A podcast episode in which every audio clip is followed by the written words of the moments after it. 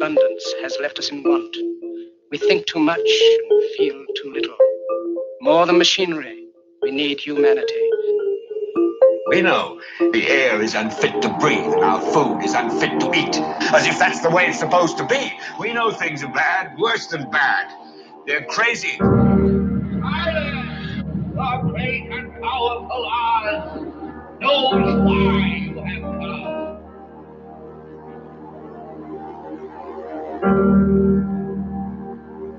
You've got to say, I'm a human being. God damn it. My life has value. You have meddled with the primal forces of nature. Don't give yourselves to brutes, men who despise you, enslave you, who regiment your lives, tell you what to do, what to think, or what to feel, who drill you, diet you, treat you like cattle, use you as cannon fodder. Don't give yourselves to these unnatural men, machine men with machine minds and machine hearts.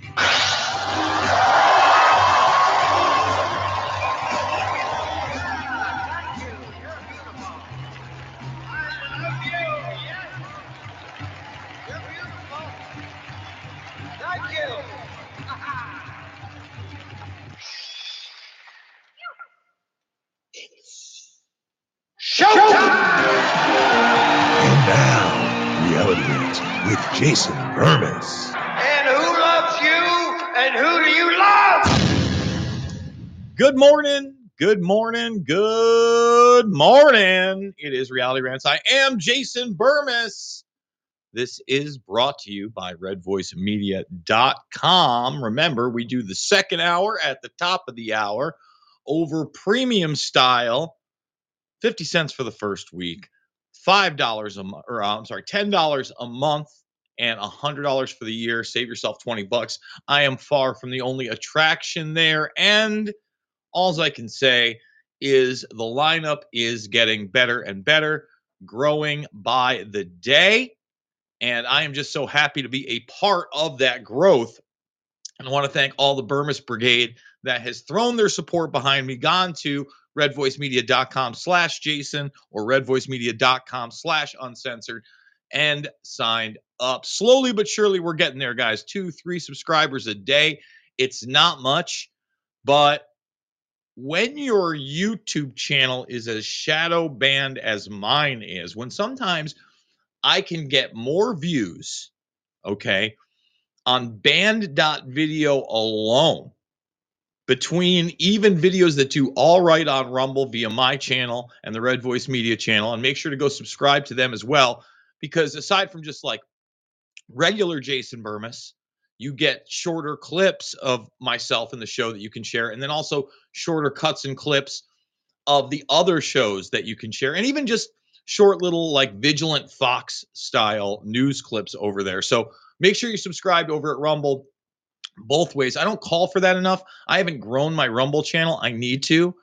And the banned.video channel is great because there doesn't really seem to be any kind of elevation or suppression algorithms. So once again, I can get a, a, a video up over there that does 15, 20,000 views. And if I do a video on YouTube and it gets more, I won't even go up to 10,000. If it gets more than 7,000 views.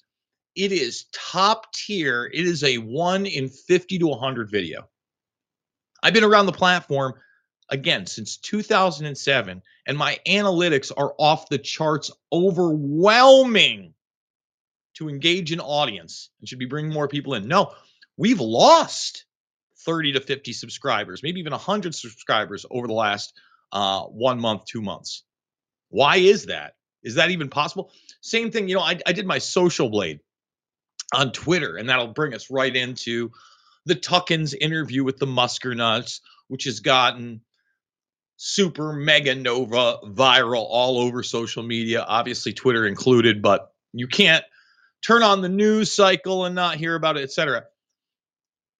If you don't know what Social Blade is, Social Blade is usually a pretty good indicator on where you're going. Now, when I started using Social Blade and showed my YouTube channel that was growing and growing and growing before the demonetization. And when I say demonetization, I only mean really not even the full demonetization, before they were demonetizing essentially every single video and making me review it before they demonetized my whole channel. That was it. The, the growth would just stop. My my growth was mega awesome.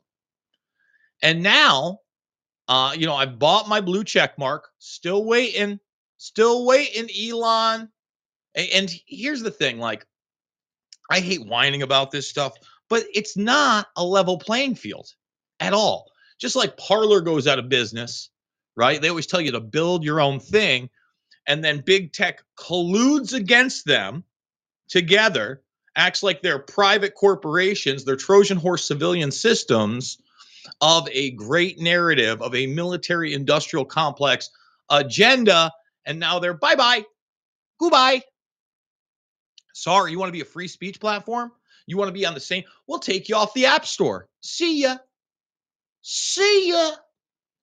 and that's why, you know, I know we have Lineage OS and Graphene OS.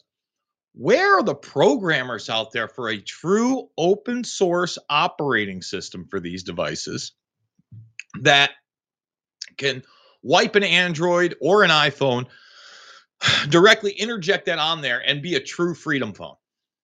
Because again, I, I understand the de-googling and all that other stuff and putting a VPN, etc. Where are you guys?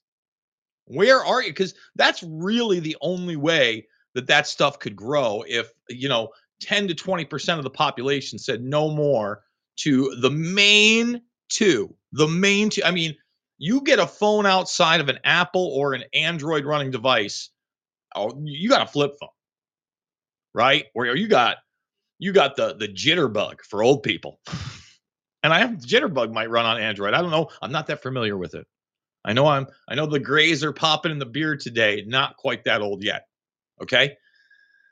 But the truth of the matter is, there is no level playing field. I'm still not able to uh, stream to the Twitter, which is extremely unfortunate. And and Musk is still paraded around kind of as this hero. We're gonna play what I think is Elon totally putting out the bullshiz. Oh, I can't believe how many government agencies had access to all of Twitter. And he, he talks about it not being his, but the people's. Now, Tucker brings up the fact that he's a huge government contractor and he's sticking it to the government. But he doesn't ask about those huge contracts. Now, there's a second part tonight. The hard, I'm sorry, the hard questions are not being asked at all. At all. Instead, this is really like a PR piece for the Muskernuts. And it's a big problem, Tuckins. You, you, you did the Trump interview. Now, this interview, the most popular thing on TV, this guy, even though he's, I guess, being the most reasonable voice at that level on artificial intelligence, is still pushing forward with a very real transhumanist agenda, transhumanist agenda. And I'm going to bring up some UN stuff. We're going to talk about the IMF CBDC being announced last week, something that's been in the works for some time. Remember, I was telling you over a decade ago, I know we got some newbies, right? The, the 9 11 video yesterday brought some newbies in, okay? I've been talking about the Special Drawing Rights Unit and the SDR for almost a decade and a half as soon as they introduced it. It was probably in 09, uh, 2010, maybe even 2008.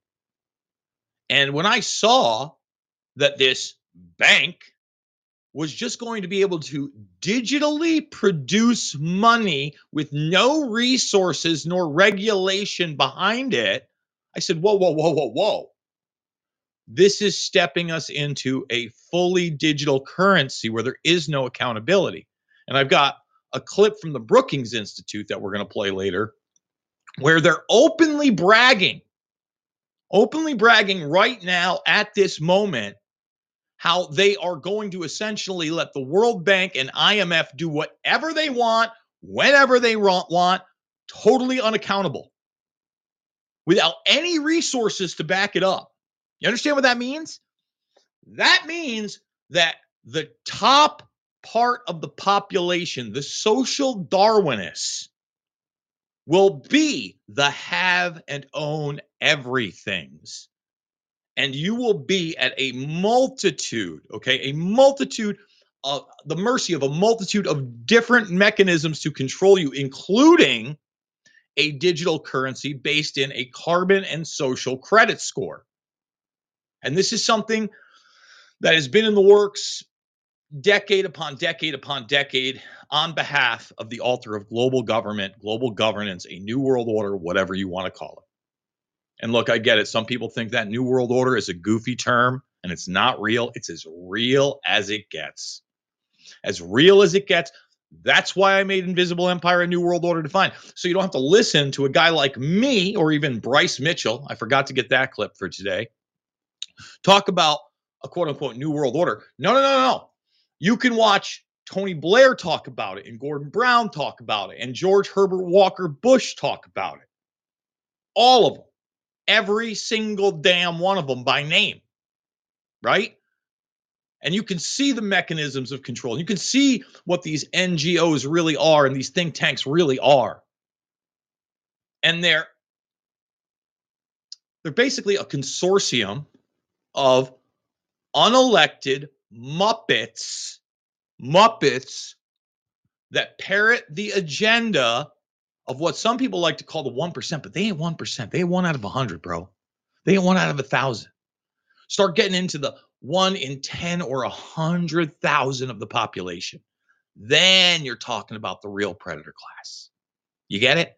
You got that always bothered me about the Occupy Wall Street. The 1%. Hey, everybody, just so you understand what that means, uh, I, I went to a very small school. So I only graduated with about 54 kids in my class. That's not the case for most of us. All right. Most of us, 100, 200, 1,000, 2,000 in our class. Okay. So that would be like saying, while you're sitting there, that, you know, Timmy Johnson, whose dad owns the own uh, the car dealership, and you don't like Timmy, you know, he's got the preppy clothes, he gets whatever he wants, well groomed, haircut, the whole nine. But his dad is a millionaire, which most of us aren't. And he actually employs people in the community. All right. That guy's not part of the 1%. That's the upper middle class. But that's the guy you're supposed to be mad at because you don't like Timmy Johnson. Because Timmy Johnson's got more than you. You have no idea the world of trust fund kids, private schools. Okay. The, the, the real, the real upper echelon. No, no, those are the ones that are going to have everything. And they're always talking about decimating extreme poverty. What that means is they're going to what? Take the standard of living down for that upper middle class or that middle class. So they don't have the ability to socially climb through generations, to make generational wealth for their friends and their families and their communities. That's a no no. So, yeah, they'll rise, you know, the ones they don't exterminate, by the way. You'll have that little extermination. I'm actually going to play you a clip of the founder of Technocracy. All right. And by the way, it's a technopoly. I don't even like technocratic or the term technocracy. Really, it gives the illusion. And then the re- it's the reason they use the term technocracy. Ooh, ooh, to give you the idea that there's some kind of democratic or democracy element to a technocracy. There's not. That's not what it is at all. It's more like bureaucracy. But again, semantics. So it's a technopoly that they want to impose on all of society, where, according to Howard Scott, who is the uh, founder of the technocracy movement. And what's really important to understand is this guy was dead by 1970. And and the the clip I'm playing is probably mid to late 60s because he's certainly an older guy. But there he is in his nice little jacket and he's got his hat. The founder of technocracy talking about his friendship with Margaret Black People Are Like Weeds singer, Little Miss Eugenics, and how he loves her. Oh, well, I knew Margaret Sanger. Oh, oh. But then discussing how certain uh, biologists have come up with a type of poison, rat poison in particular, that is odorless and tasteless and undetectable. And if put into the water supply of a large metropolitan area, guess what? We'll just sterilize all the mammals. That's what technocracy was founded on. that guy. I mean, we got the clip and we're going to play it, and it's disturbing and it's upsetting, but it's not me saying it. It's Howard Scott, the founder of the technocracy movement. Wow. Wow.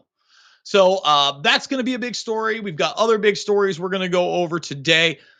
But really, after we do uh, the musking nuts here, we're going to get deep into UBI, CBDC, uh, energy certificates, and how those were discussed as a form of currency oh so long ago. Again, these people are patient, man. They are super, super patient. They'll wait another 5, 10, 20 years to get their agenda through 30, 40, 50 years. They're social engineers for control. Very patient. Generational agenda based in social Darwinism, based in rule by bloodline. I rule, therefore I should rule, and my children should rule. We have been chosen, anointed, if you will. That's the mentality. Hard to grasp, I know, but that's the truth. So I want to play uh, this clip, and we'll, we'll probably do just a slight watch along. This is toward the end of the interview uh, with Musk and Tucker on Twitter, and how I think a lot of this was was very much grandstanding and just man, what what a fluff interview. There there really should have been more more meat and potatoes with the whole thing. Like, hey, Elon, why in the world do you still have former Defense Department, FBI, NSA, CIA at your company? It's a question that Tuckins asked on a show. Didn't hear it in the interview. Instead, we got basically a promotion for our new savior, Elon Muskernuts. Uh, ultimately, it, it did succeed. Anyway, here we are. Um, But when you got there and all of a sudden you own it and all the data on the servers belongs to you, and well, it belongs to the people. In my, Oh, it belongs to the people. No. First of all, private companies don't belong to the people. That's something out of Klaus Nutschwab's mouth. Stakeholder capitalism. We are the stakeholders. We must look beyond the economics. Yes, the people. That's a form of capital. It's for the people. Really? Is it? So then, can we get all the emails that you shared with journalists and beyond? Can we get all the emails before the COVID 1984 nightmare? Can we get all the emails that show how you shadow ban? All right. Can we stop giving access as was exposed when he dumped the open source algorithm to law enforcement to deboost people and posts? Yes, that's right. The Federal Bureau of Investigation and others have back doors into this private company. Okay. Now, in it here, he's going to be, I was shocked to learn all this government involvement. Come on. You were shocked? Oh, you're this is a guy on the inside, the, the largest defense contractor uh, in the world, as I as Kash Patel said years ago when Starlink was in its infancy. I believe his contracts have only gotten larger and larger and larger, especially when you're talking about not only Starlink, but SpaceX, okay, the weaponization of space, that reality. All right. And he didn't know that the government had access to a social media platform which was openly engaged in censorship on a level the United States has never seen? Okay. Yeah. Oh, sure thing, Elon. I view, but yes. but but you can see what it is, and you can Yes. see what they've been doing, and you can see who's been working there. You you were shocked to find out that various intel agencies were affecting its operations. Uh, the, the, the degree to which uh, various government agencies had effectively had full access to everything that was going on on Twitter uh, blew my mind. full access. Now, again, for some people like myself, none of this is news. None of it. Now, to others, it's not news, but it's confirmation of what they've talked about. And it gives them a sense of trust around Elon Musk. Oh, he's telling us the truth. Finally, we got somebody. There are bigger angles to look at here. All right, larger agendas at play. A- And, this guy is being deified. Notice, even in the beginning, he has to really be careful by saying, well, to the extent of which I was unaware. Because he, he damn well knew, just like any thinking person knew, that what? The government, the government at its top levels within what some people would call the deep state, others would call the military industrial complex, others would call the intel community, is in charge of. Um, I was not aware of that. Would that include people's DMs? Uh, yes. Of course. Their DMs. Listen, man. Is anybody out out there watching like the January 6th trials or maybe even the Mackey case with Ricky Vaughn and uh really microchip, aka Mackey case Douglas Mackey, right? People like Justin McConney. No, no, nobody else because what are they doing in those cases? They're showing their private conversations on the internet because nothing on the internet, no matter how hard you try, is truly anonymous. Are we paying attention to even the leaker case where we're talking about Discord? All right, signal messages have been brought out in court cases. Everybody thinks they're encrypted. And he starts talking about how he's going to have a toggle, a toggle to encrypt your DMs. That is another false sense of security. The NSA gets what the NSA wants, and the NSA wants it all. They want it all. And they've been taking it all, all the way back before 9 11 with Amdocs and Comverse being the Israeli arm of communications and where they were going and then Hepting versus AT&T showing that NSA apparatus in private server rooms where it, there was no smart intelligence collection. It was just massive intel. It was everything intelligence collection. The rooms took all the digital traffic from large telecom companies like AT&T and beyond. All right, none of this is new. It's just further and further being legitimized. And now, again, although they don't want to talk about it on other networks because Tucker's talking about it, and he's given the platform to Musk, who's already kind of being deified by so many on the right and conservatives. This helps add, okay, add to the mystique. Yes, because the DMs are not encrypted. So one of the first, you know, one of the things that we're about to release uh, is the ability to encrypt your DMs. That's pretty heavy duty, though, because a lot of well known people, reporters talking to their sources, government officials, the richest people Yeah, in the world, sure. they're DMing each other. And the assumption, obviously, was incorrect, but was that that's private, but that was being read by various governments. That would be a, a, a ignorant assumption to make. That anything you do, any private messenger conversation you've had on Facebook, Twitter, any of them, any of them, they have software where they have keystroke software. Same thing on this. So even if you type it and decide not to send it, they have every single keystroke. So they also get a little window into your psyche, how fast you type something, what your original thought was, whether you rethought that, whether you edited that, whether you erased it completely and then said something to the opposite effect. It's just like every time you're sitting there getting ready for the gram, oh, oh, oh, and you take 15 shots of yourself, you go, no, no, delete, delete, no, no. They know all those. They're like, wow, this person usually takes about 15 to 20 photographs before before posting one. And then, you know, they use the facial recognition software to see which ones you liked and which ones you didn't like. They use the camera to see how long your eyes are fixated on the image, what the expressions on your face were when you saw the image. All that's real time, algorithmic, what they're calling artificial intelligence, which isn't really AI. Okay. None of it's AI. Garbage in and garbage out.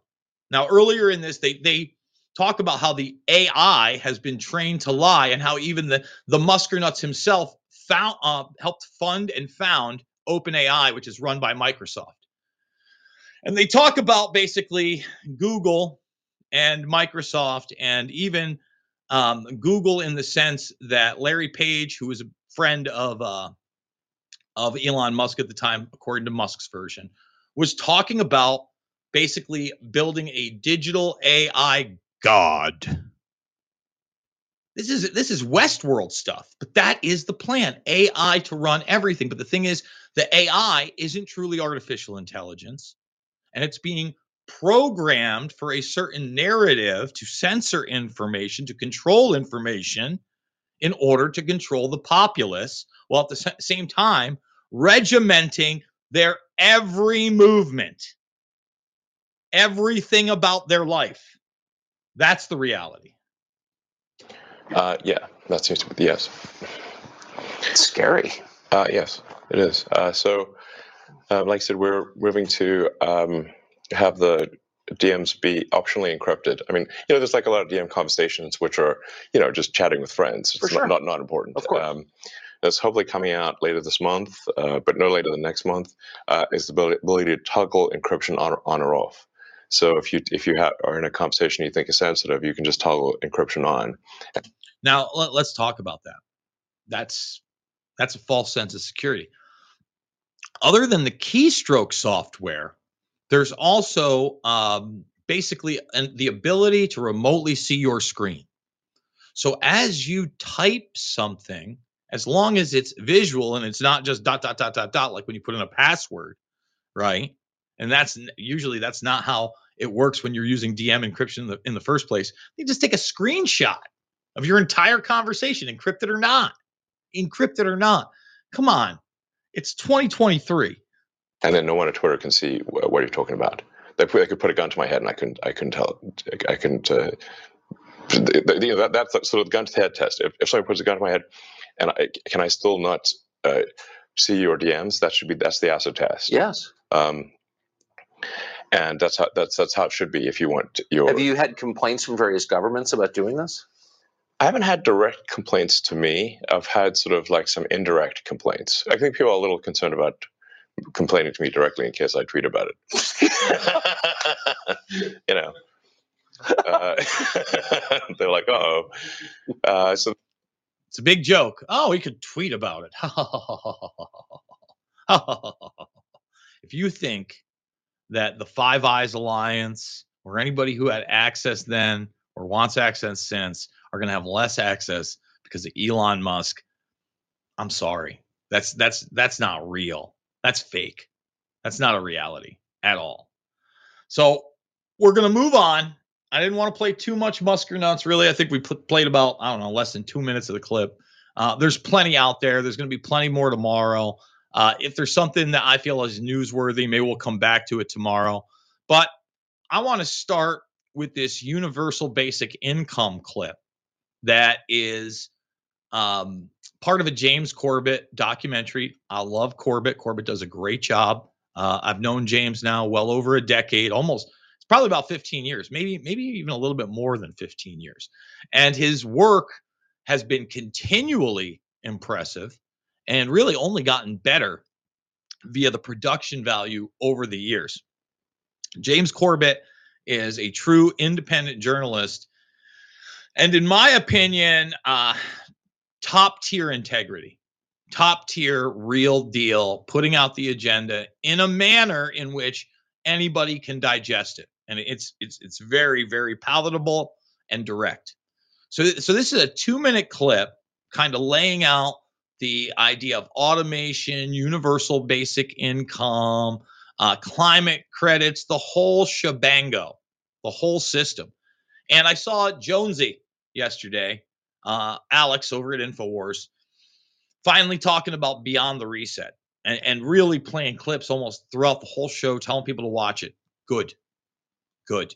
That Beyond the Reset uh, short documentary that I think now two, three weeks ago. Not only did we mention, but we did a watch along in the second uh, half over on the paid portion of the broadcast. You know, if you think Infowars is tomorrow's news today, you know, God bless them. I, I'd say nine out of 10 stories, we beat them to the punch one week, one month, sometimes six months before they cover anything. And, and that's not to brag. I'm not bragging, folks. Tip of the spear. It, it's the truth. You watch this show. For instance, you know, yesterday Jones mentioned the 9 11 CIA connection on his show. Okay. But then I think, other than the headline and a quick mention, that was it. We did an hour. We did an hour commercial free here. And then we did another 20 minutes over on the paid portion of the broadcast, which you can listen to for free over at the Podbean. All right. So, look, I'm glad InfoWars exists. I'm glad Alex is covering stuff like that. I'm glad he has a huge reach and a huge audience. Consider supporting us here at Red Voice Media, where if you're paying attention, okay, you're you're not going to get tomorrow's news today. You're going to get news that people sometimes don't talk about, whether or not it's in the uh, alternative or mainstream media. Sometimes ever. Sometimes until I go on their show, right? In, in fact, with Elon Musk in particular, um, I have been by far, by far, the most critical person that's been given a platform on InfoWars of Elon Musk. In fact, I believe it was the first opportunity, probably now a year and a half ago, maybe maybe closer to two years ago, when they started letting me host the fourth hour again and contacted me. Straight Musk, straight reality, straight NASA, Okay. Straight up sustainability, when you hear that term, that's a code word for your standard of living plummeting. So without further ado, let's uh let's play this Corbett clip. There will be fewer and fewer jobs that a robot cannot do better. Okay. What to do about mass unemployment? This is going to be a massive social challenge. Um, and I think ultimately we will have to have some kind of universal basic income. Would you live in a greener lifestyle if you could make money from it? Well, that may be possible if a government proposal for personal carbon emissions allowances is implemented under the scheme. Everyone scheme, scheme. I love and this. It is a scheme. They're schemers. They're scammers. They're controllers. They're haters. It's, you know the one thing I didn't play from that uh, interview was when they were talking about Larry Page, Google, this tor- um, this kind of sentient AI. They also talked about the singularity. Okay, but then Musk again says that Larry Page accused him of being a speciesist. All right, and he's like, yeah. In other words, the, this is something that threatens the human species, humanity. That's why I tell everybody this trans thing is really transhuman, post human. It's the battle for humanity, the battle for our species. That's real. And I think that the evidence is clear that in most regards, if not all regards, okay, Musk, as you just saw in that clip right there, is very much a part of that agenda, a part of that working mechanism that's pushing society towards transhumanism and towards what? The climate agenda that's not discussed at all by the Tuckins. That's another thing that really should have been questioned in that interview. Nope. Oh, hey, wait a minute, Elon, aren't you about a universal basic income and sustainable energy and you're the electric car guy, right? And, and then you're also the defense contractor guy. None of that. None of that. In the UK would be allocated an annual carbon allowance. Stored electronically, rather like a supermarket loyalty card, points would be deducted every time we buy or use non renewable energy. For example, using electricity to power appliances in the home. Or travelling somewhere by plane. Or even buying petrol for your car on the forecourt. Now, any points left over could then be sold back. Any points left over? But I love it. They could, you could sell it back to the bank. You could sell it back to the bank So the bank has no resources, nothing to back it up. They're giving you a digital system of control that you're not going to have extra on if you do anything. But if you do, mate, you can sell it back to the bank. Cheerio. to a central bank. Are you still with us? And people who need more, like motorists who had used their allocations, could then pay for a top up. The Behavioural Insights team co authored a report with Sky, major UK licensed broadcaster, to talk about how Sky could nudge people into climate change behaviour. And not just Sky, but the recommendation was that other UK broadcasters should adopt these techniques. And the sorts of techniques they talked about were including news segments. So, just to clarify, that's saying that there should be items in the news that will lead people to change their behaviour and climate. Yes. I mean that that's basically what the news is for. That that that agenda has completely been pushed forward. And and we see it everywhere. And it's it's the same crew. It's the World Health Organization. That yeah, World Health Organization worried about climate change. UN worried about climate change. You know what else they're worried about? The trans issue. Because it's all one and the same. They are trying to dehumanize us. All right, and get us to accept subservience under this agenda. Initially, the notion of a goal oriented ledger may be user driven. As an organization, Google would be responsible for offering suitable targets for a user's ledger.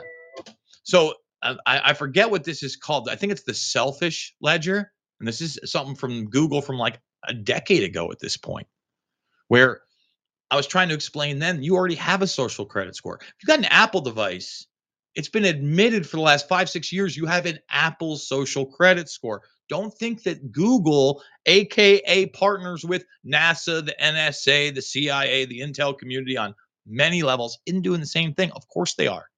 Of course they are. Whilst the notion of a global good is problematic, topics would likely focus on health or environmental impact to reflect Google's values as an organization. Once the user selects a volition for their ledger, every interaction may be compared to a series of parallel options. If one of these options allows the ledger to move closer to its goal, it will be offered up to the user.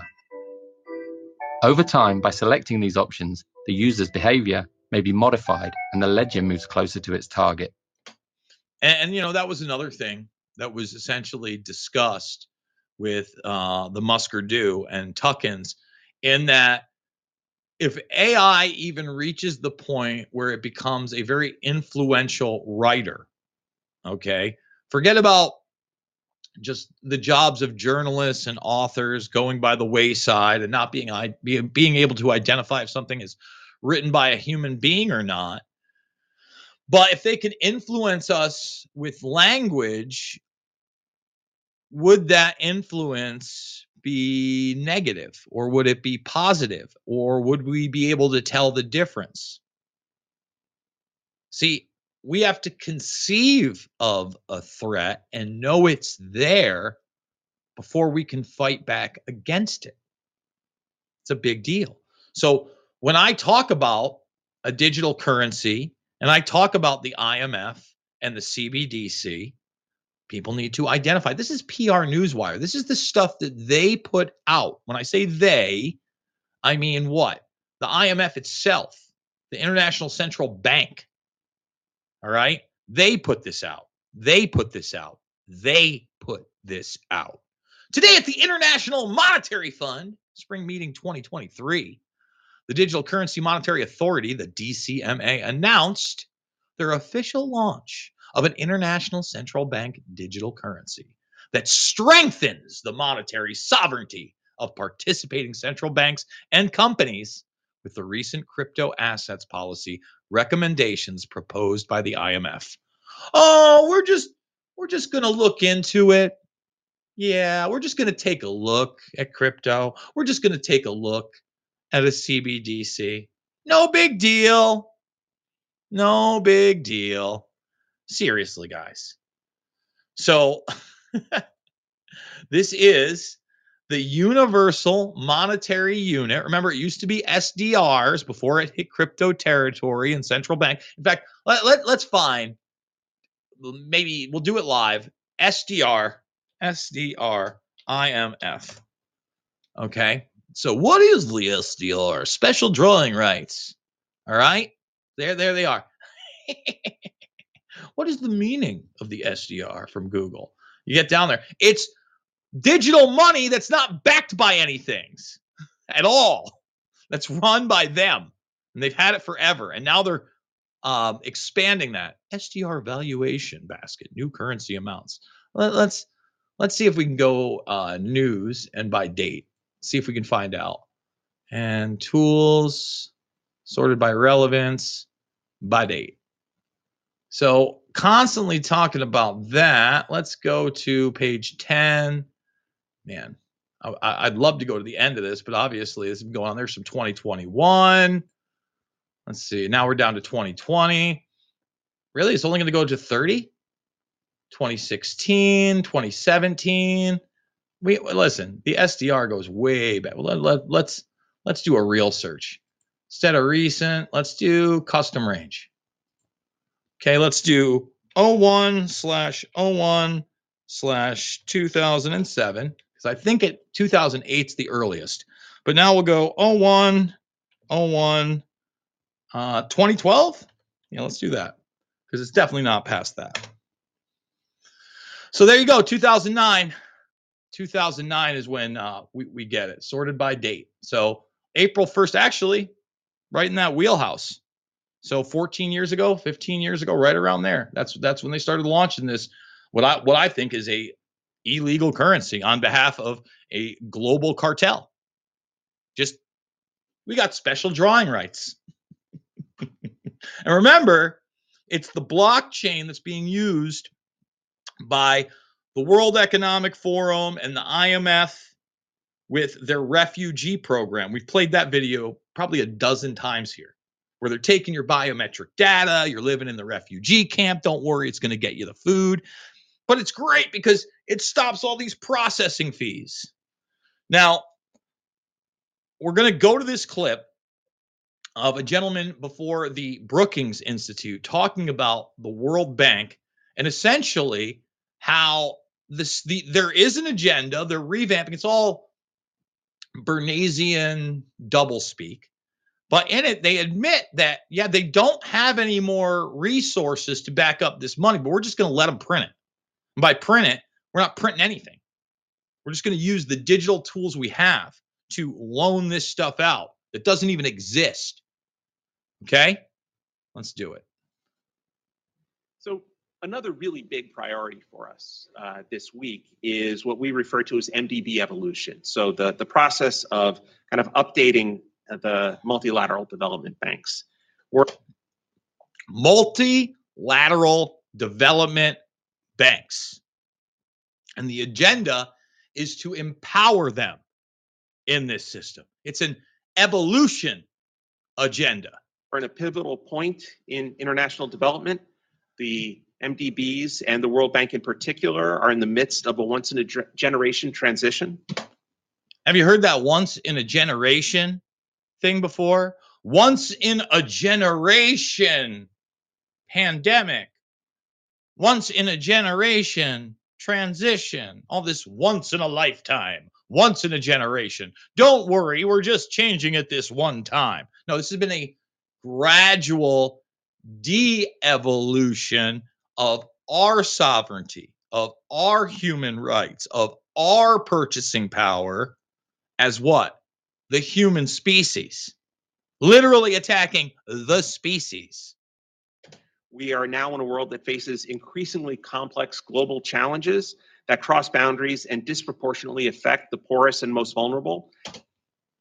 Uh, everything's boundary crossing. They want to get rid of any type of sovereignty, right? And, and they start talking about international law in another clip. It's the highest law of the land. Bullshit we as United States citizens are not bound by international law because most of those people are unelected bureaucrats and monsters. Okay. They are appointed to their positions. We don't believe in appointments of those who are supposed to be representatives of the people. And that's unfortunately the MDBs weren't really designed for challenges that stretch across countries in mm. this type of way. And so it required some updates. And six months ago, Secretary Yellen called on the MDBs and their shareholders to prepare for the challenges of the future, to, to evolve to meet the challenges. Of- Uh, Yellen is another. I mean, Yellen is the word. That's Yellen is inflation is transitory. It's a bald-faced liar and tool of the establishment. Another very unimpressive person. All right. Somebody that has been caught lying again and again and again and again. An interconnected and changing world. And I think it's really important to recognize how much we've been able to accomplish in six months from when that speech took place and working together with a broad coalition of shareholders and borrowing countries and thinking through how we can modernize the World Bank. So we've modernized the mission. The new mission underscores the importance of building resilience in the face of global shocks. Building resilience in the face of global shocks. Um, including climate, pandemics, and fragility and conflict. So there it is again. Climate agenda is the pandemic agenda because it's a control agenda. Fragility and conflict. That's boy, oh boy. Once cities and towns are completely decimated and destroyed due to war, war, not conflict, but war, you know, death showers from above, military involvement, that sort of thing. Don't worry, we're going to step in as the saviors. We're the best. We're number one. We're the World Bank. Yeah. Um, and seeing them as an integral part of the World Bank's meeting its twin goals of ending extreme poverty and boosting shared prosperity. Ending extreme poverty and boosting shared prosperity. Again, by ending extreme poverty, what they mean is your standard of living plummets, their standard of living comes up a little, and now you're all in it together. Yeah, the, the haves and the have nots are no more. You're all have nots. You're all have nots. And these people controlling these banking systems are the have everythings. We are strengthening the bank's operational model. Risks are not bound by borders, and development challenges are not always country specific. And so the bank is integrating global challenges into its analytical work. Um, we've also increased the bank's financing capacity um, without adding more resources. Let me translate that for you. We've increased their finance capacity without adding resources. So, in other words, we're just letting them do what they want, say what they want, print what they want, digitally create what they want, and we're going to say it's worth something. But yet, there's no more resources to back it up. No, we plan on taking over those resources through these tools. That's what that is. starting to implement the recommendations of the G20 Capital Adequacy Framework Review. So shareholders have agreed to undertake reforms that responsibly stretch the balance sheet in ways that can add up to $50 billion more in lending capacity over the next decade, which is a substantial boost. Responsibly stretch the balance sheet with no more resources to the tune of $50 billion. And if they're telling you it's 50 billion, you better bet your ass it's probably more like 5 trillion. That's speculation. Not trying to get thrown off for harmful information or harmful content or misinformation or disinformation. But break down what he just said right there. They don't have any more resources. We're going to stretch out, right, the balance sheets to the tune of at least 50 billion more. What? in lending coming from the World Bank um, and doing so in a way that protects the bank's financial sustainability and its AAA rating. So, in other words, we're doing it in a way that their rating, okay, will never go down and it's risk averse, meaning it's too big to fail. But we already knew that about the International Monetary Fund, and we already knew that about the World Bank because they were set up for that very purpose not to have resources, not to back things up with, I don't know, precious metals, silver, gold, etc. No, to have a digital command and control system under global governments. We've come a long way in these last six months, but this we think will be a really important opportunity to press this process forward. Um, so we view what we're accomplishing this week is kind of the down payment on a reform agenda or an evolution agenda where we can continue to make sure the multilateral development banks are fit for purpose for tackling critical global challenges. And critical global challenges. We got to prepare them. All PR, all public relations, all Bernaysian doublespeak. What he just said is we're going to empower a global banking system with less oversight, if any at all, so that they can take the resources and control the resources by, again, distributing money that doesn't exist. It just exists because we say it exists. Uh, they're they're the David Blaine of Brookings in the World Bank. Okay, so I want to play this clip of international law and, and how that's being pushed. International, we're not bound by international law. And by the way, the United States military industrial complex, even when they prop up some kind of inter- international law that goes against our policy, we don't follow it anyway at all. Not even a little bit.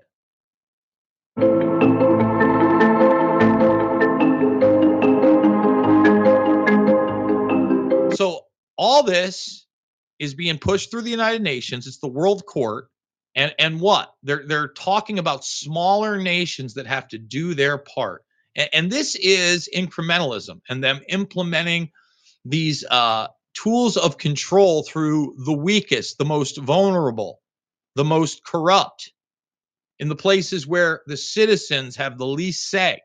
Okay? An international court of justice, the world's highest court.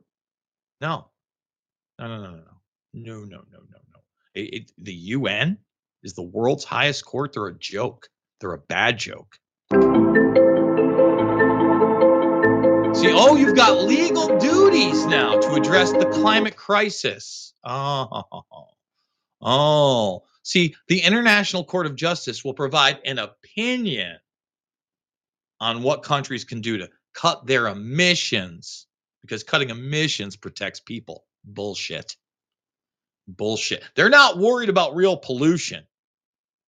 They're worried about demonizing carbon because it's a life force on the planet. In Beyond the Reset, when they're doing their news propaganda, they invert the truth and say that no, CO2 isn't plant food, but at night, the evil, bad trees are emitting CO2. So we've got to cut them down. Okay? Eh, We are battling climate change.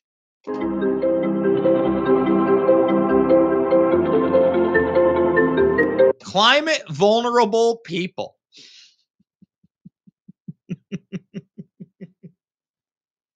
That's imaginary. That's not real. Okay? That that that is false.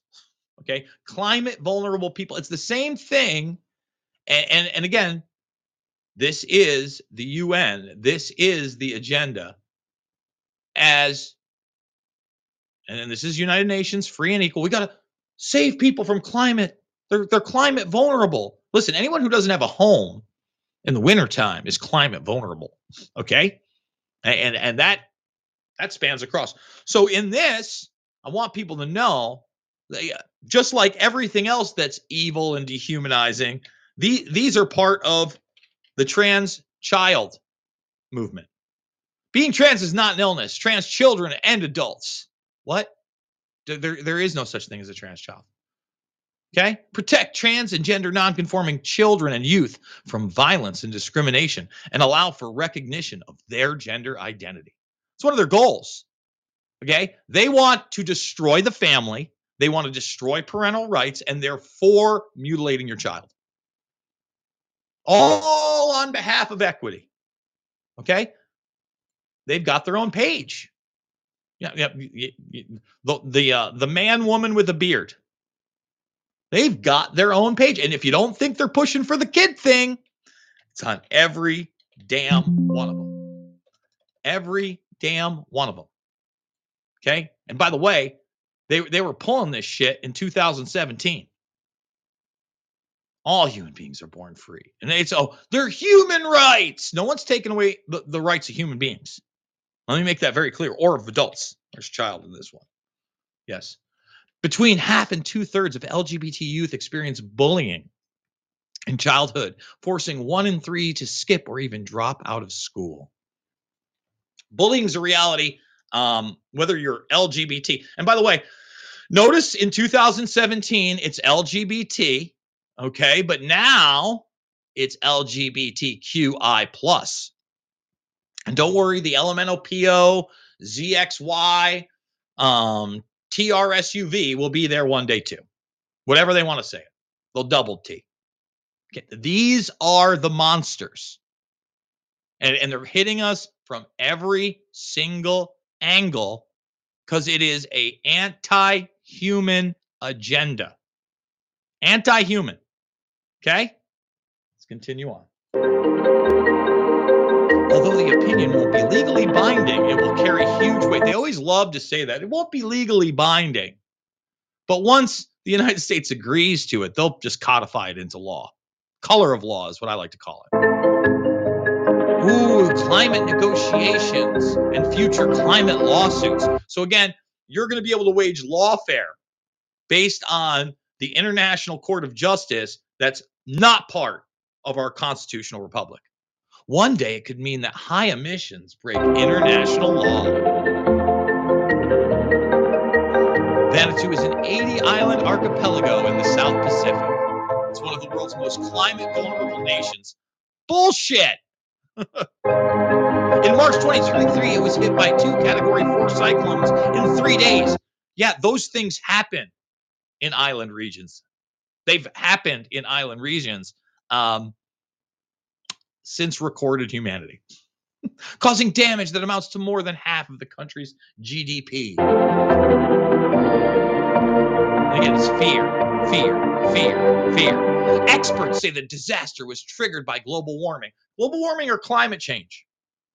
What experts? They just get to make blanket bullshit statements.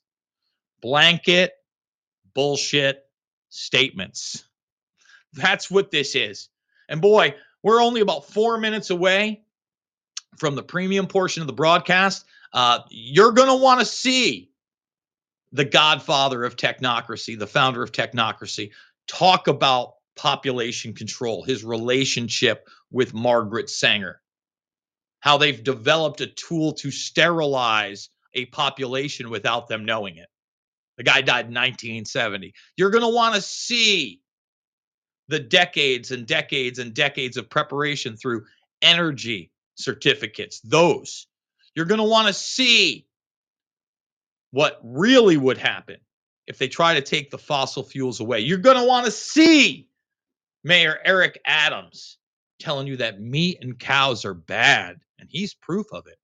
Mayor Eric Adams in New York City, you know, a a failed city in a failed state telling you how to live your life. So come on over, okay? www.redvoicemedia.com slash Jason, redvoicemedia.com slash uncensored. Try it out for a buck today for one week, $10 a month, or $100 for the entire year. Lock it in.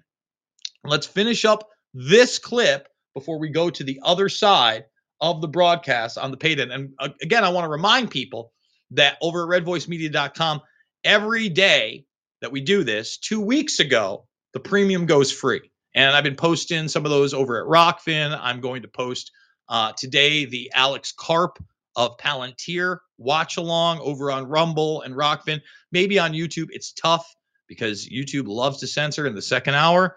You know, we, we go a little harder. Vanuatu, uh, see, they're already at net zero, but it didn't stop their climate change. There's, and by the way, no one's at net zero. That's not a possibility. Okay, net zero again is basically a false talking point, a Bernaysian slogan, net zero. That's promoted by guys like Bill Gates. They've already hit net zero. More than 130 nations voted through the all down. The U.S. and China, both major polluters, did not back the motion, but did not reject. This guy, this puppet, Yeah, this is a win for climate justice of epic proportions. Sure it is, buddy.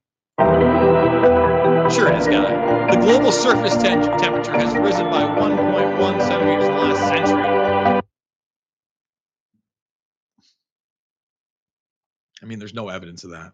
Climate change is already affecting weather systems uh, in every region of the globe, says the IPCC, an organization not to be trusted ever under any circumstance. What climate laws would you introduce? Well, first of all, they wouldn't be climate laws. Uh, they would be regulation on actual pollution, right? Like mercury runoff or other chemicals in my water, in my air that you guys don't talk about at all anymore because you're not about actual um, punishment of those that pollute. You're about command and control of the entire population. Okay. We are heading over to the premium portion of the broadcast one at a time. I am going to say goodbye. I do want to thank everybody at Rokfin for tuning in. uh, YouTube, you know the drill.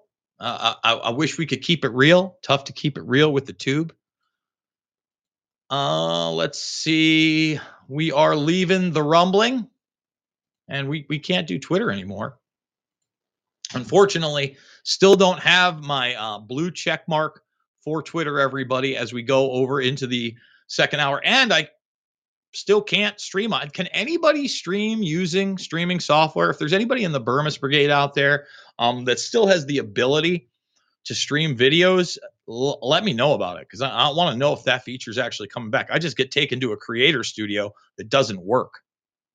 You know, I already I already paid my 80 plus beans, Twitter. I paid my cheese. I did it. When do I get it?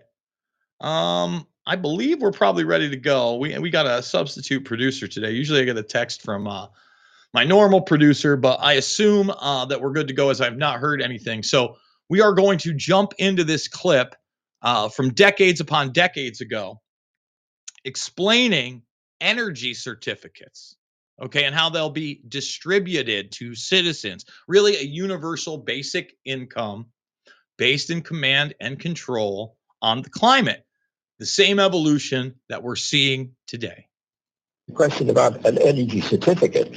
Uh, the energy certificate is the, will take the place of money. It looks something like a traveler's check. It's identifiable to the individual only.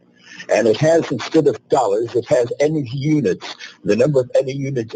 Uh, Notice right out of the gates, he said it would be person specific. Available so that when you pick up something, you, they will deduct the amount of energy that it took to produce that from the raw materials of the used form. Now, how will people get their energy certificates? Not like they do today, working. Mm-hmm. They'll get it because of their citizenship, because they're doing so little and they'll do less. I just picked, read an article the other day They're doing so little and they'll do less.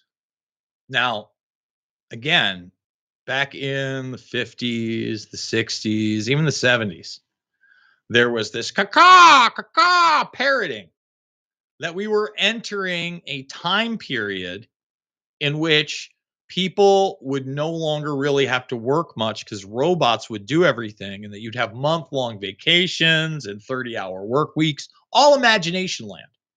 And the experts get it wrong all the time, right? For instance, I tell everybody this, but I watch a ton of AHC, American Heroes channel, because I love watching um, basically war footage mostly or historical footage of global leaders to, to get a beat on what life was like when I wasn't around, right? And I can only do so much of that. But in those videos, right, in those type of documentaries, you you see again and again and again that they get it wrong.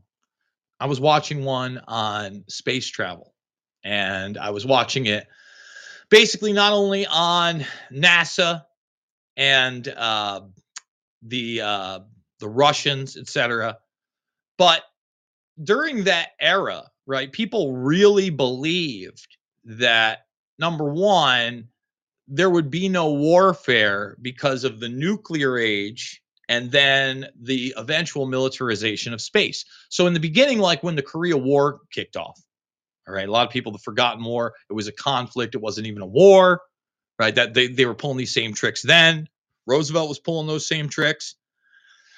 And essentially, they're interviewing all these soldiers on American Heroes Channel. They're like, you know, we thought it was over. We, we, we never thought there'd be a war after World War II because we were told that because we had the bomb, that no one would dare start a conflict with us. And that wasn't true. And then you move on. And well, it maybe not the nuclear weapon, but now that Russia's got the bomb and we're militarizing space, that's going to end conflict. Never ended conflict. And again, your work week hasn't gotten less. People are doing less now because they're being automated out. And that's not necessarily a good thing because so many people in this culture, in this society here in the West, have bent the knee and become subservient to government subsistence. All right. In other words, you want your government EBT card, you'll bend the knee. You want your Medicare or Medicaid, you'll bend the knee. You want that welfare check, you'll bend the knee. You want to be a part of their pandemic program, you'll bend the knee. You'll do what they say. They don't want a critically thinking, rugged individualist class. At the end of the day, all of these things, when we're talking about global governance and control, are of a collectivist mentality. Okay. But at the end of the day, when they tell you that that collectivist mentality is for the good of the many with the sacrifice of the few, that it's really an inversion. It's the sacrifice of the many and their civil liberties and their standard of living, okay, on behalf of the very few at the top that are not beholden to that system. Let's go back to this uh, energy credits pre UBI system of command and control that even then was painted up in a benevolent manner. About, I believe it was the automobile industry. We're talking about in order to compete with Japan, they're going to have to put in more robots. Mm-hmm. But they said when they do put in more robots, they'll only need a fraction of the workers that they have at the present time and that always leads to then what happens to these, you know, what's going to happen in the transition period between what we know of as, as using the phrases jobs and workers, and that phrase that will no longer be applicable in uh, technocracy. What happens to these people now? And I've always heard, you know, and I've been here for the last 20 years hearing that we're going to have more leisure time and more time to do the things we sure. want. But that doesn't, you know, now we see people that are retired saying they want to get back and work. Uh, they want to do yes. things. They don't want to be put aside somewhere. And you and your thing. they want to be human beings. They don't want to be, and that's the thing. Human beings thrive when they have a purpose. That that's why the very very successful people out there work until they die. Right? They love their job. They love it. Now that may be some kind of a business entrepreneur that creates a restaurant or a store that's selling goods and services. It may be somebody that works for somebody else and maybe is, you know, I, I had always dreamed of being a cartoonist or a comic book artist. And they're they're able to not only make a living but express themselves artistically. Those type of things, those type of jobs, they work forever. I never plan on retiring. People talk about retirement. I'm be running my mouth till they cut my tongue out. Okay. And let's say that happens. Let's say some something horrific where I can no longer express myself verbally. Well, pen and a pad. Can't do that.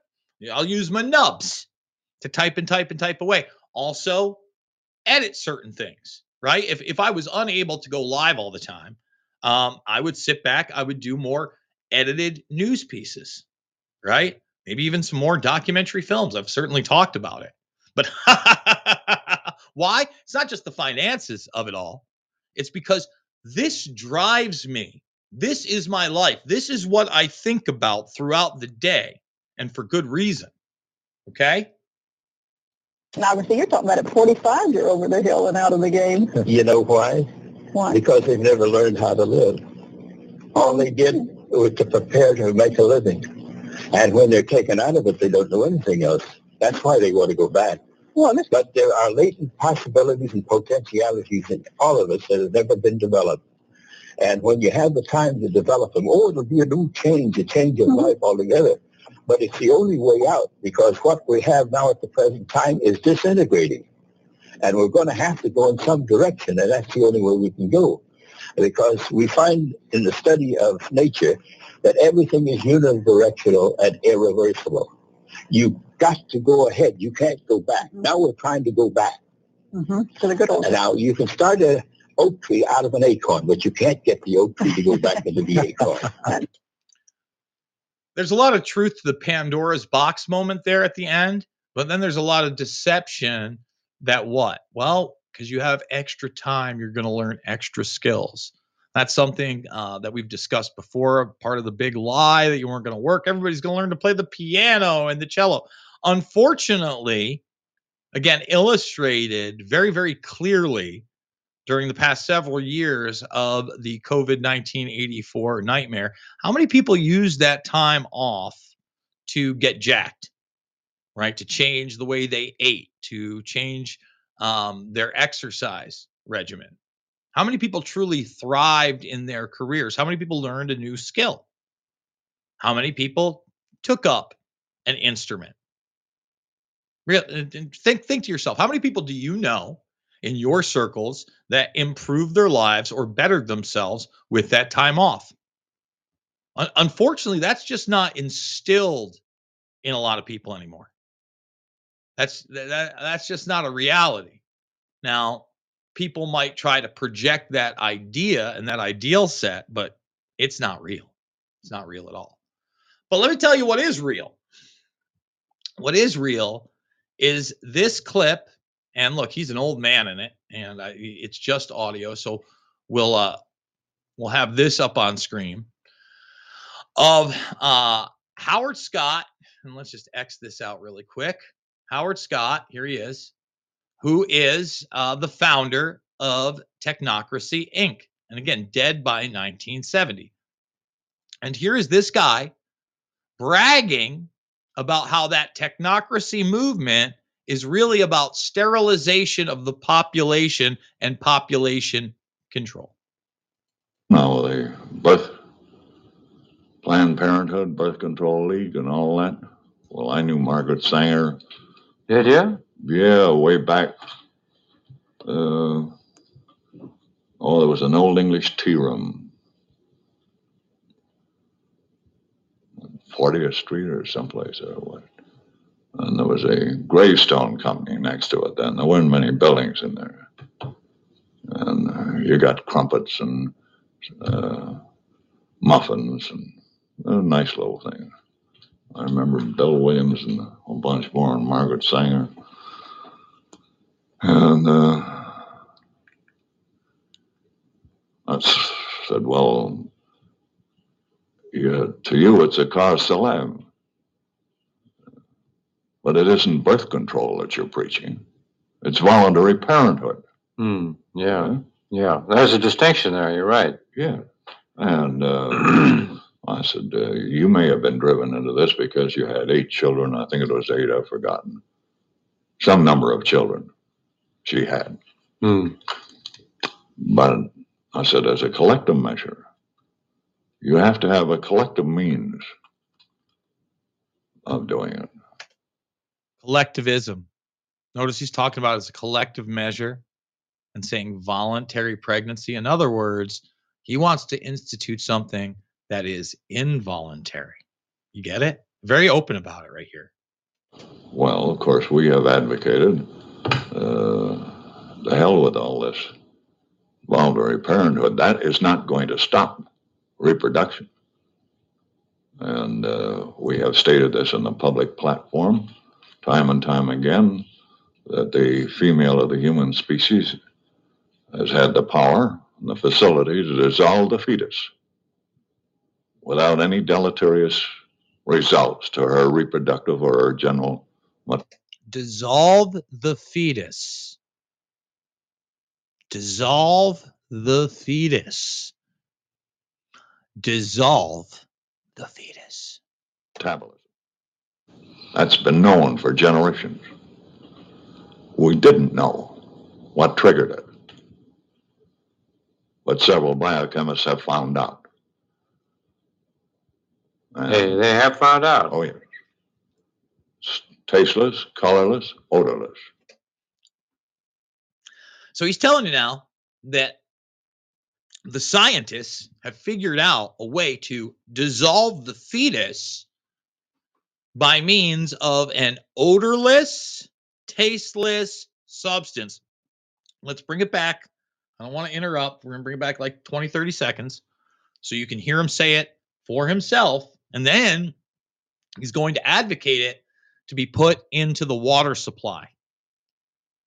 I, I mean, I get it. It's it's hard to believe somebody could be so openly ghoulish, right?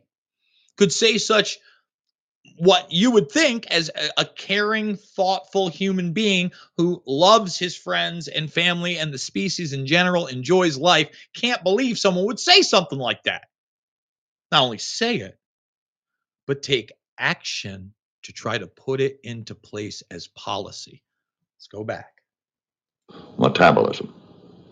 That's been known for generations. We didn't know what triggered it, but several biochemists have found out. Hey, they have found out. Oh, yes. Oh, yeah. Tasteless, colorless, odorless. It's cheap to ma- manufacture and put in the drinking uh, water of a metropolitan water system. It, uh, this warfarin's rat poison. Yes. Well, it's about the same percentage of effective as the poison is in warfarins, which is around decimal point three zero four of one percent.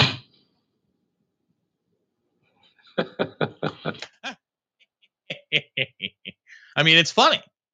It's funny that you're sitting there next to a guy that is the founder of Technocracy Inc. and pushing a philosophy of mass sterilization, of dissolving the fetus by stealth chemical means.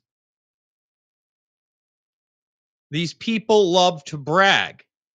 It- again, it's mind blowing that anybody would be this ghoulish. And to me, it's mind blowing that the interviewer isn't like, um, that's totally and completely evil. Instead, it's pretty, you sneaky dog, you, you sneaky dog, you. And no mammal will conceive. Well, that percentage is in the water. Is that so? No. Dogs, cats, cows, anything that's a human being. Notice right there, look at that technocracy. War, poverty, toil, scarcity. Help build the new America.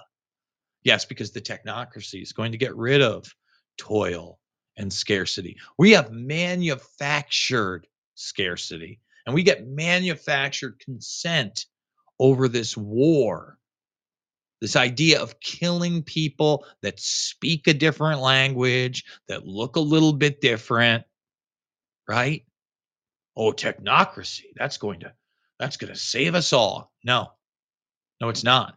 I mean, with guys like this talking about what? Not only sterilizing the human species, but every mammal on the planet. Yeah, there, there's nothing Dr. Evil about that. Nothing wild about that. Sounds great. No deleterious results, whatever. No. and you stop it for six, seven weeks, bang. Fertile again. Now, if you haven't got a metropolitan water supply, you can put it in candy eh, or soft drinks. You can put it. Who who is it that consumes most of the candy again? Oh, you want to sterilize children or in soft drinks. You can put it in whatever. It's odorless, tasteless, cheap to manufacture. Here's an eyedropper. Well, yeah, but uh, you could, but it's much simpler to put it in something like that. And, uh, Yeah. Just the same as the Sabin like live vaccine. Here we wouldn't touch the Sabin vaccine. We wouldn't even run tests on it. Look at what the Russians did. They proved up on one, two, and three Sabin vaccines. And they ran 79 million one year. They put it in, in candies. They beat us on that, huh? Hmm? They beat us on that, huh?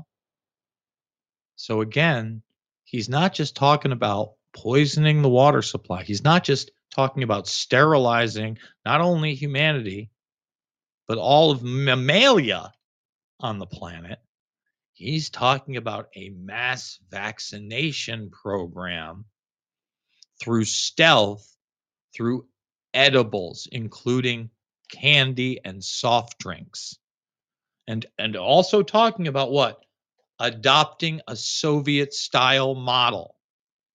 A collectivist model. Oh, they beat us on that one, huh? They were ahead of us on that? Oh, yes, they were. They did it by the million. Howdy, Chief. How are Wild. Wild. So I got a couple more clips here on on these uh, agendas. Then I got a, a ton of news that I can go through here. Uh, some of the monsters among us news that we're gonna do, but I, I want to play this clip that's based in reality from a professor explaining what will happen if the quote unquote elites, the people that I term the predator class, they're anything but elite, in my opinion. There's nothing elite about them. Okay. The predator class, if they were to get their way and shut off fossil fuels over the next hundred years, we're talking about, we're talking about our kids and our kids' kids, that generation. If they do it there, we're talking about mass devastation and probably the culling of seven out of eight of us, which, if you're listening to these people, is actually the agenda.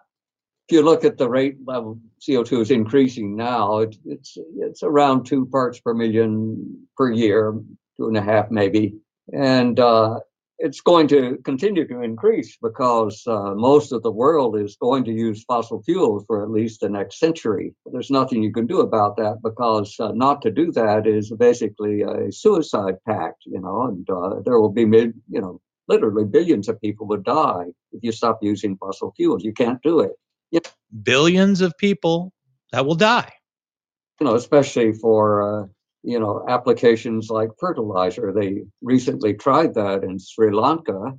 You know, banned chemical fertilizers, and the government was thrown out about a year ago because there was you know massive crop failures. You know, you couldn't run agriculture in Sri Lanka any anymore without chemical fertilizers, and that's true around the world. So they're just horrendous consequences of uh, banning fossil fuels that uh, people are not going to take. You know, it doesn't matter what the elites demand. You know, the average person wants to live, and they can't live if they do what the elites demand. I don't know what the elites think. They, many of them say, uh, "Well, the world is overpopulated. There are too many of these, uh, you know, knuckle dragging climate deniers out there. Let's get rid of them. With the Earth can only support a billion people, and we've got eight billion, so uh, seven out of eight of us has to have to disappear. You know, what better way to do that than mass famine? I mean, they don't, they don't Yeah, have yeah. to say that, but that will be a And of- of consequence course of banning they're, uh, fuels. Yeah, and of course they're not included in the in the remaining one billion. You know, everyone else. Yeah. Yeah, that's right. They, they'll be part of the elite one billion remaining. That's right. All the rest- rest of us will be gone. the elite 1 billion remaining. Now, they're not going to let a billion people be elite. Sorry. I don't know. They're going to let a million people out of that billion people be elite. It's going to be a very, very small. In fact, I would I would argue right now, don't get me wrong, geopolitics and big business, you know, you've got probably, you know, over a million players in in those regards to make them run but it's only the cream of the crop, probably 10,000 or less, that are the real movers and shakers and decision makers of society. 10,000 sounds like a large number. In comparison to 8 billion people, that's nothing. In comparison to even 1 billion people, that's nothing. And look, you know, we can talk about whether or not the population is going to revolt. I haven't seen a revolt. I was on um, Union of the Unwanted last night. And Union of the Unwanted is a great show because uh, there's a multitude of creators that come on there from various viewpoints. Uh, Sam Tripoli, I love Sam. He's on there. Steve from Slow News Day, he's been a guest here. Obviously, Ricky Varandas, who hosts OBDM. Uh, there's a lot of great people, but oftentimes there will be people that I don't know or have never seen or interacted with. One of those guys was Kevin uh, D. Jenkins last night. And Kevin Jenkins, I think he left after about 40 minutes, but he was listening to the conversation. He was blown away that this conversation was even happening. And, you know, he asked the question how are they going to implement this with so many people waking up? And I said, you know, first of all, other people answered, but I said, look, if they just get 20% of the captive populace to have the, the ultra Stockholm syndrome, of the go along to get along mentality, of, yeah, they might be uneasy about it, but when push comes to shove, just like when they got to keep their job and take a little boom, boom, boom, they'll do it. They'll do it. And I go, you only need about 20% of those people. Then you can gaslight another 20 to 30% through social media where they're just going to step along. And then you got about half the population that may not go along with it, but we're criminalizing their speech, we're criminalizing their thoughts, and we're criminalizing their behavior. So, the other thing that should be alarming is that nobody of any type of significance in the past three, four, five, six, maybe even seven decades has been brought to justice in a significant manner and outed for their global crimes. Like again in the 80s you had a you had a small window where the Iran Contra network was finally exposed. And, and that really gave you a view into inside the deep state and the real drug deal, dealing and the real banking cartel maneuvers. And yeah, there were some convictions. There were also a lot of pardons. There were also figures in there like Oliver North, who ended up being what? Pundits, authors, radio show hosts were actually elevated by the event. We've got no justice on 9 11. We've got no justice on the war of terror. We've got no justice in our current electoral system. Those are the realities. So, to me, if you combine economic hardship with possible military conflict over the next 12 to 18 months, which is the voting cycle, the sky's the limit. Because because again, they're they're censoring everything. They're trying to promote the Muskernutz as a beacon of free speech. Meanwhile, there's still mass suppression on that platform. That, that that's just reality. So look, I'll be watching the Tuckins tonight, and we'll be reporting on it. But we got to keep those things in mind. All right, I want to play Mayor Eric Adams telling you where's the beef? It's gone. No more beef. In fact, you're bad if you eat beef. And New York's uh, carbon emissions are really based in what you're eating. You got to have a sustainable plant based lifestyle. One in every five metric tons of carbon dioxide our city emits comes from food. But all food is not created equal. The vast majority, majority of food uh, that is contributing to our emission crisis lies in meat and dairy products. We already know that a plant plant power diet is better for your physical and mental health, and I am living proof of that. Bullshit. There's no evidence of that. There's no, in fact, the carnivore diet, where we're talking just meat, 90 plus percent meat, uh, most of it red meat that was demonized forever. That's the way to go. And look, let's let's look at real evolution. Okay, real human planetary evolution. All right, human species, and then regionally, we have different ethnicities. We can acknowledge that. That's scientific. Now, other than I would uh, argue the geographic relationship to the sun, which obviously directed evolution of our species.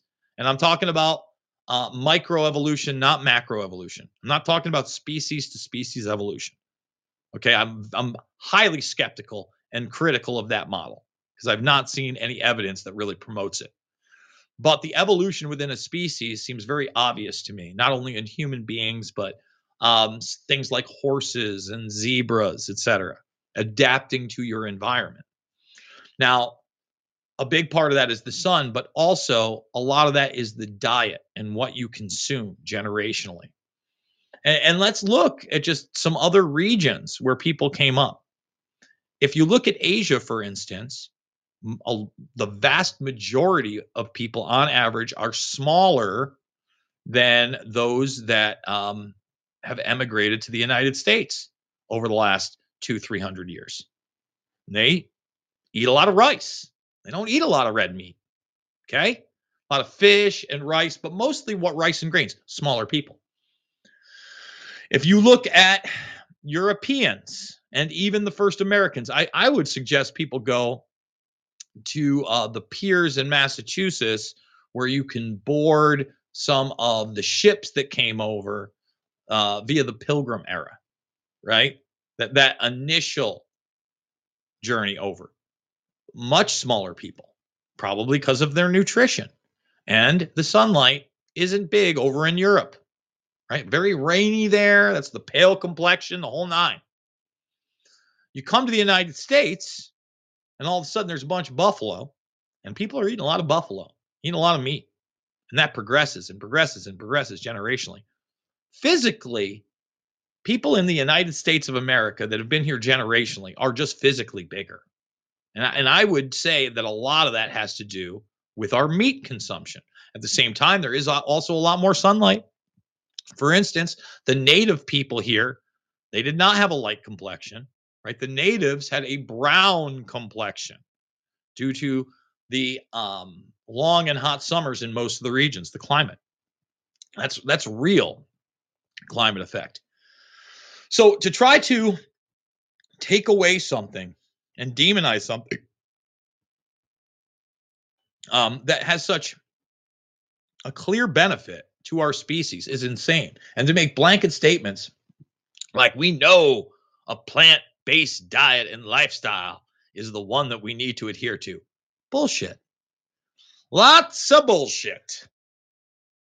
And from a guy like Eric Adams, you should expect nothing less. Let's just end it right here. But the reality is that thanks to this new inventory, we're finding out it is better for the planet.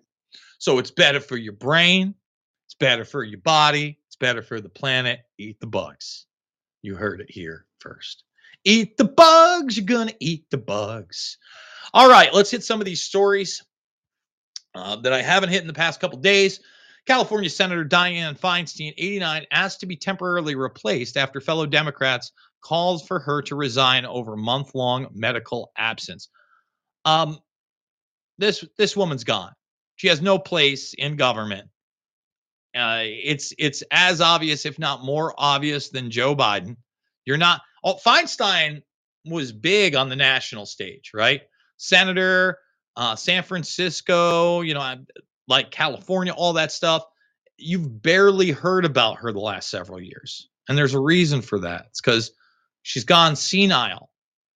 She's a malleable puppet like she always was, but now she can't verbalize those things. So so right now, unfortunately, the Democrats are the party of the absurd. Not just with dementia-ridden Joe Biden, not just with Dianne Feinstein and the fact that she's obviously not mentally able to um, fill her position, but also people like Fetterman, who, despite the fact, and by the way, Fetterman's back on the scene this week, apparently, after his six week long hospitalization for mental illness, after we knew that he had physical issues and could barely speak due to his uh, strokes. And, and what does the mainstream media do when they interview him? They ask him if he's going to run for president or if he has future aspirations for higher offices. And he's like, yeah. And, this is where I'm sympathetic to uh, the, the guy, right? He just wants to spend time with his son. He's like, yeah, no, I, I, missed my son's birthday. I just want to take him to the restaurant and have the dinner my son wants to have. And I'm just like, damn, that's tough. And, and, that speaks to me in a, in a manner that we're all human beings. I, I'm not sitting here grandstanding when I close every show with it's not about left or right, it's about right and wrong, because it is. Political parties, they don't mean much. but I know they're absurd and that, that Democrats have taken it to a new level. I mean, think about it. Kamala Embarrass is our vice president. Kamala Embarrass? Come on.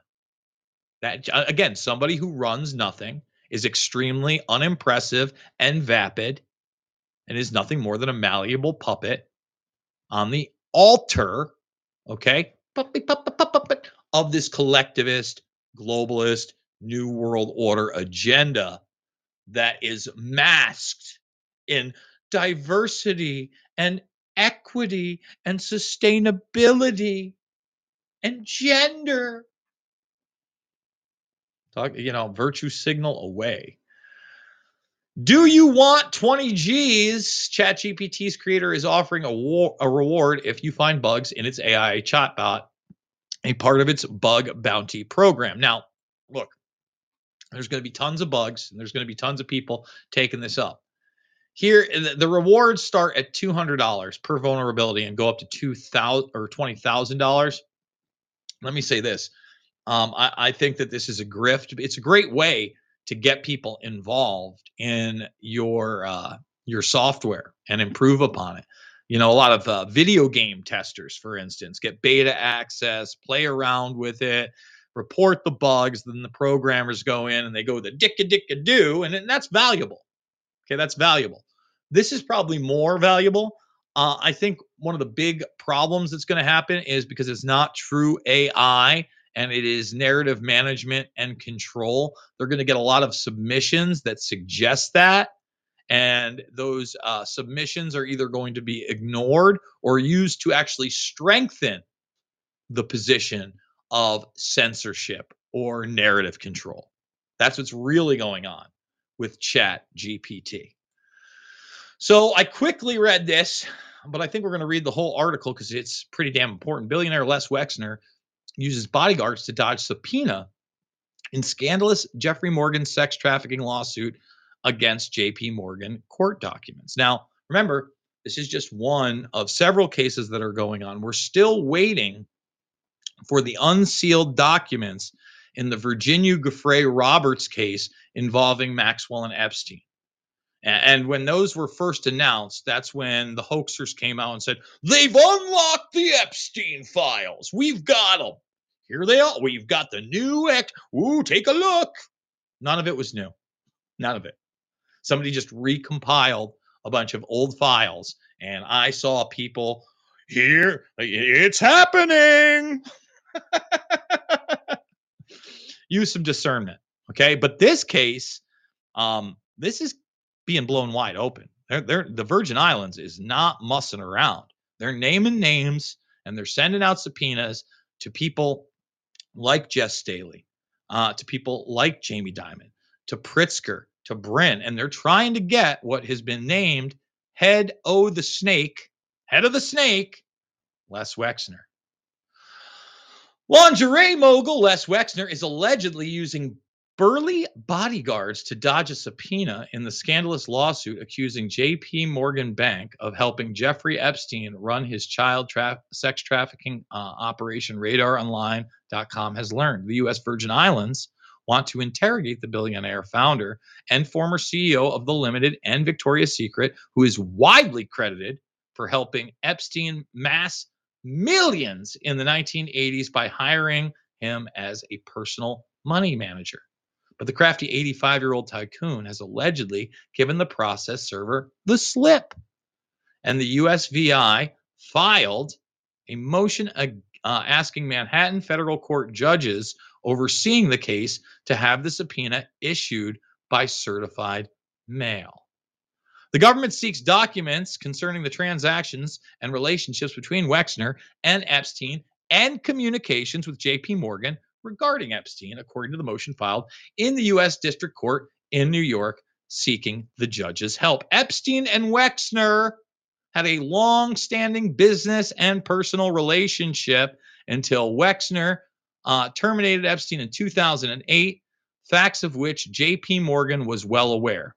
So, so again, the timing in that is when Epstein first began to become exposed via the Palm Beach case. Okay.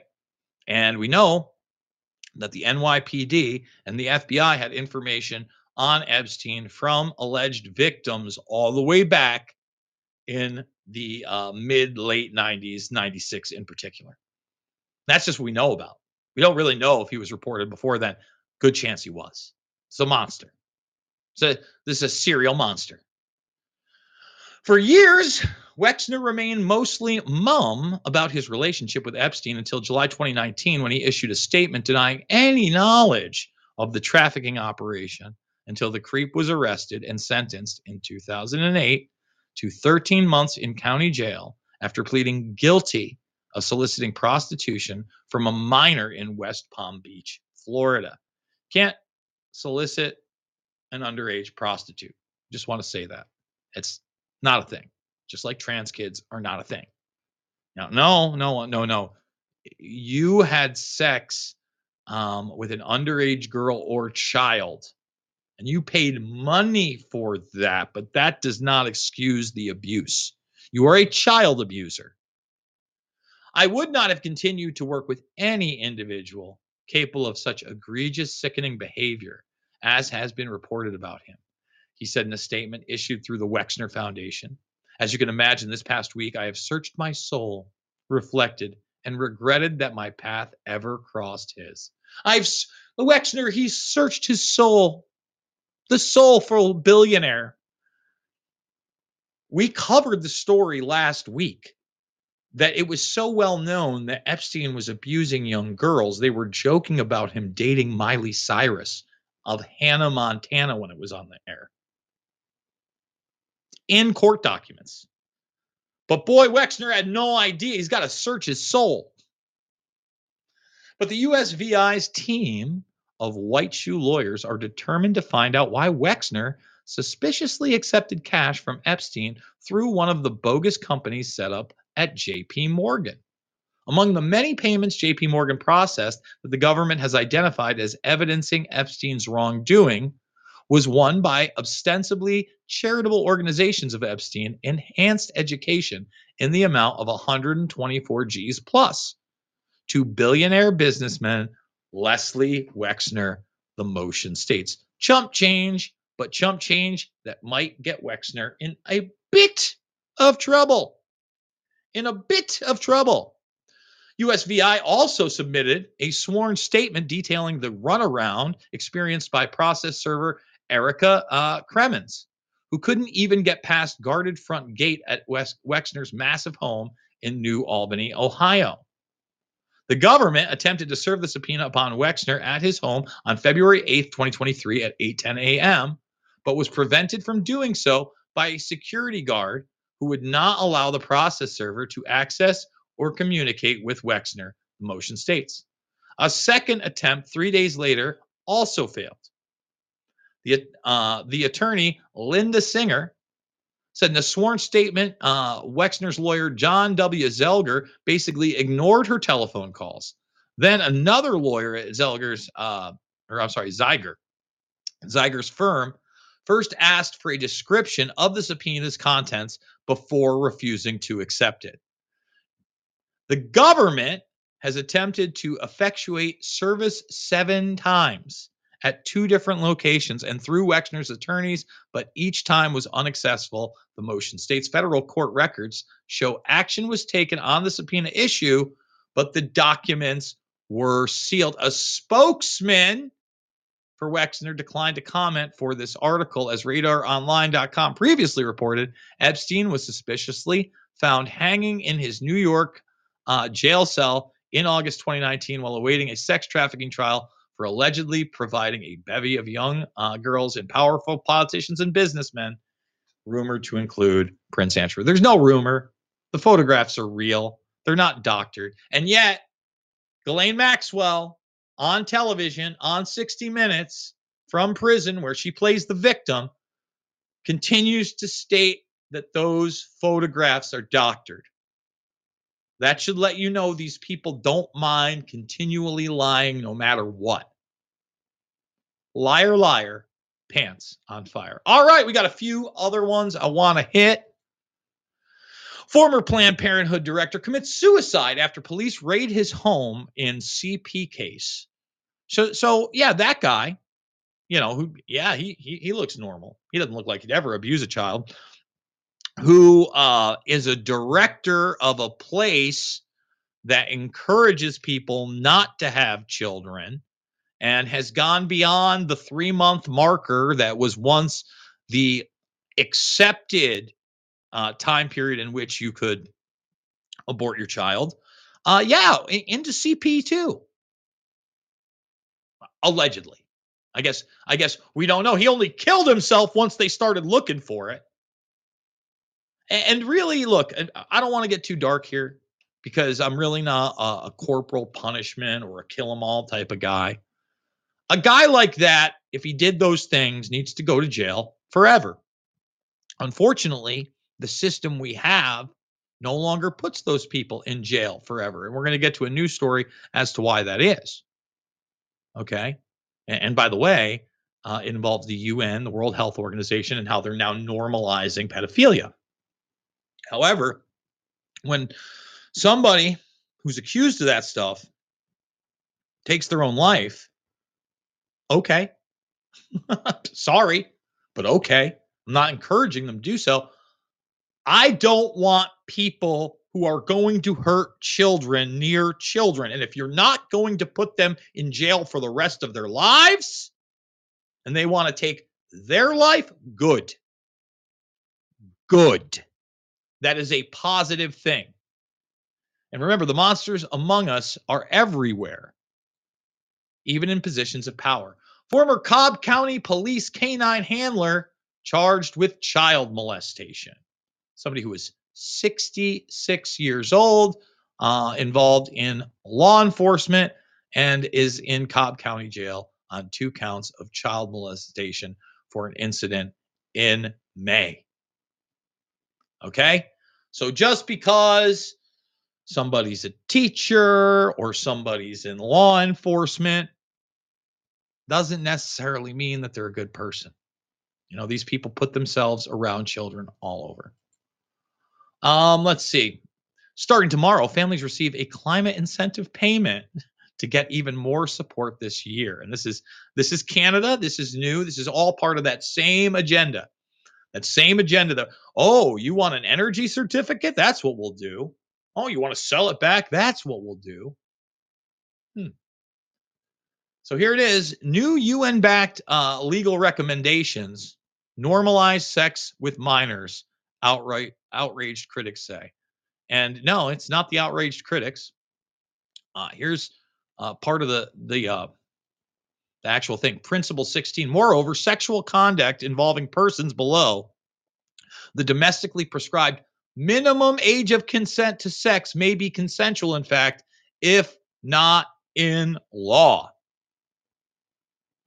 So you got an organization here, right, that's pushing the transgender agenda here. Okay criminalization. In many countries, trans people are arrested and targeted based on laws and regulation that criminalize so called cross dressing or uh, imitating members of the opposite sex.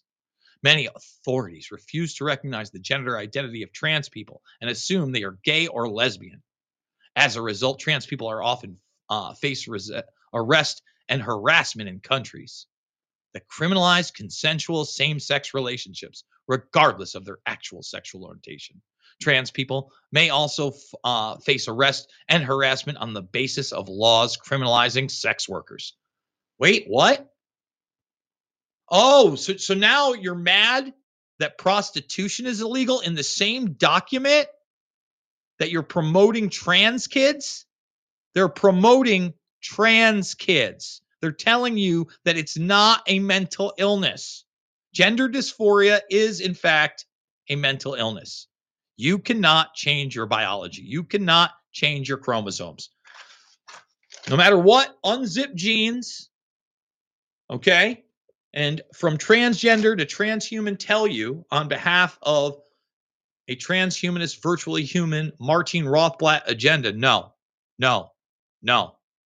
So the UN, the WHO, you bet your ass they're coming after your kids with this trans movement by saying they're going to protect trans and gender non conforming children and youth.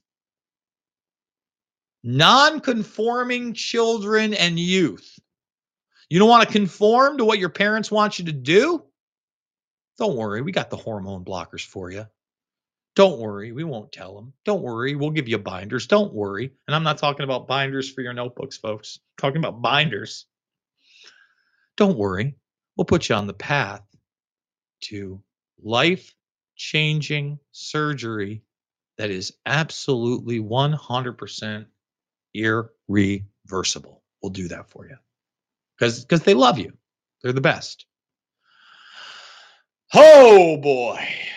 I think that's going to wrap it up for me and the premium end of the broadcast. I do want to remind everybody that if you're watching this on the replay, to gives it a thumbs up, share it with others, share the first hour if you're just watching this premium style now. Remember that we also have an audio format where you can give away the entire show via an RSS feed over at the Info Warrior. We want you to subscribe over to Red Voice Media's Rumble channel. If you're not already subscribed, my Rumble channel, uh, another way, great way to support the broadcast. And, and and truly and honestly, guys, this is a broadcast that has nothing to do with partisan politics. This is a broadcast that is going to challenge not only the great narrative set forth by a predator class, but the prevailing narratives in alternative or conservative media, especially when it comes to the Muskerdoo, aka the Muskernutz, aka the Trojan horse civilian system savior that's being propped up right now. So we'll watch the rest of the Tuckins tomorrow. We'll probably come back with some more clips. Uh, maybe we'll take some questions via the uh, chat tomorrow as well. It's all up in the air. But as always, I want to reiterate it one more time. It is not about left or right. It is always about right and wrong. We are trying to save humanity here. We are trying to save the species here, and we will continue to do so. I love you guys. Thank you for joining me, and I will see you all on the flip side.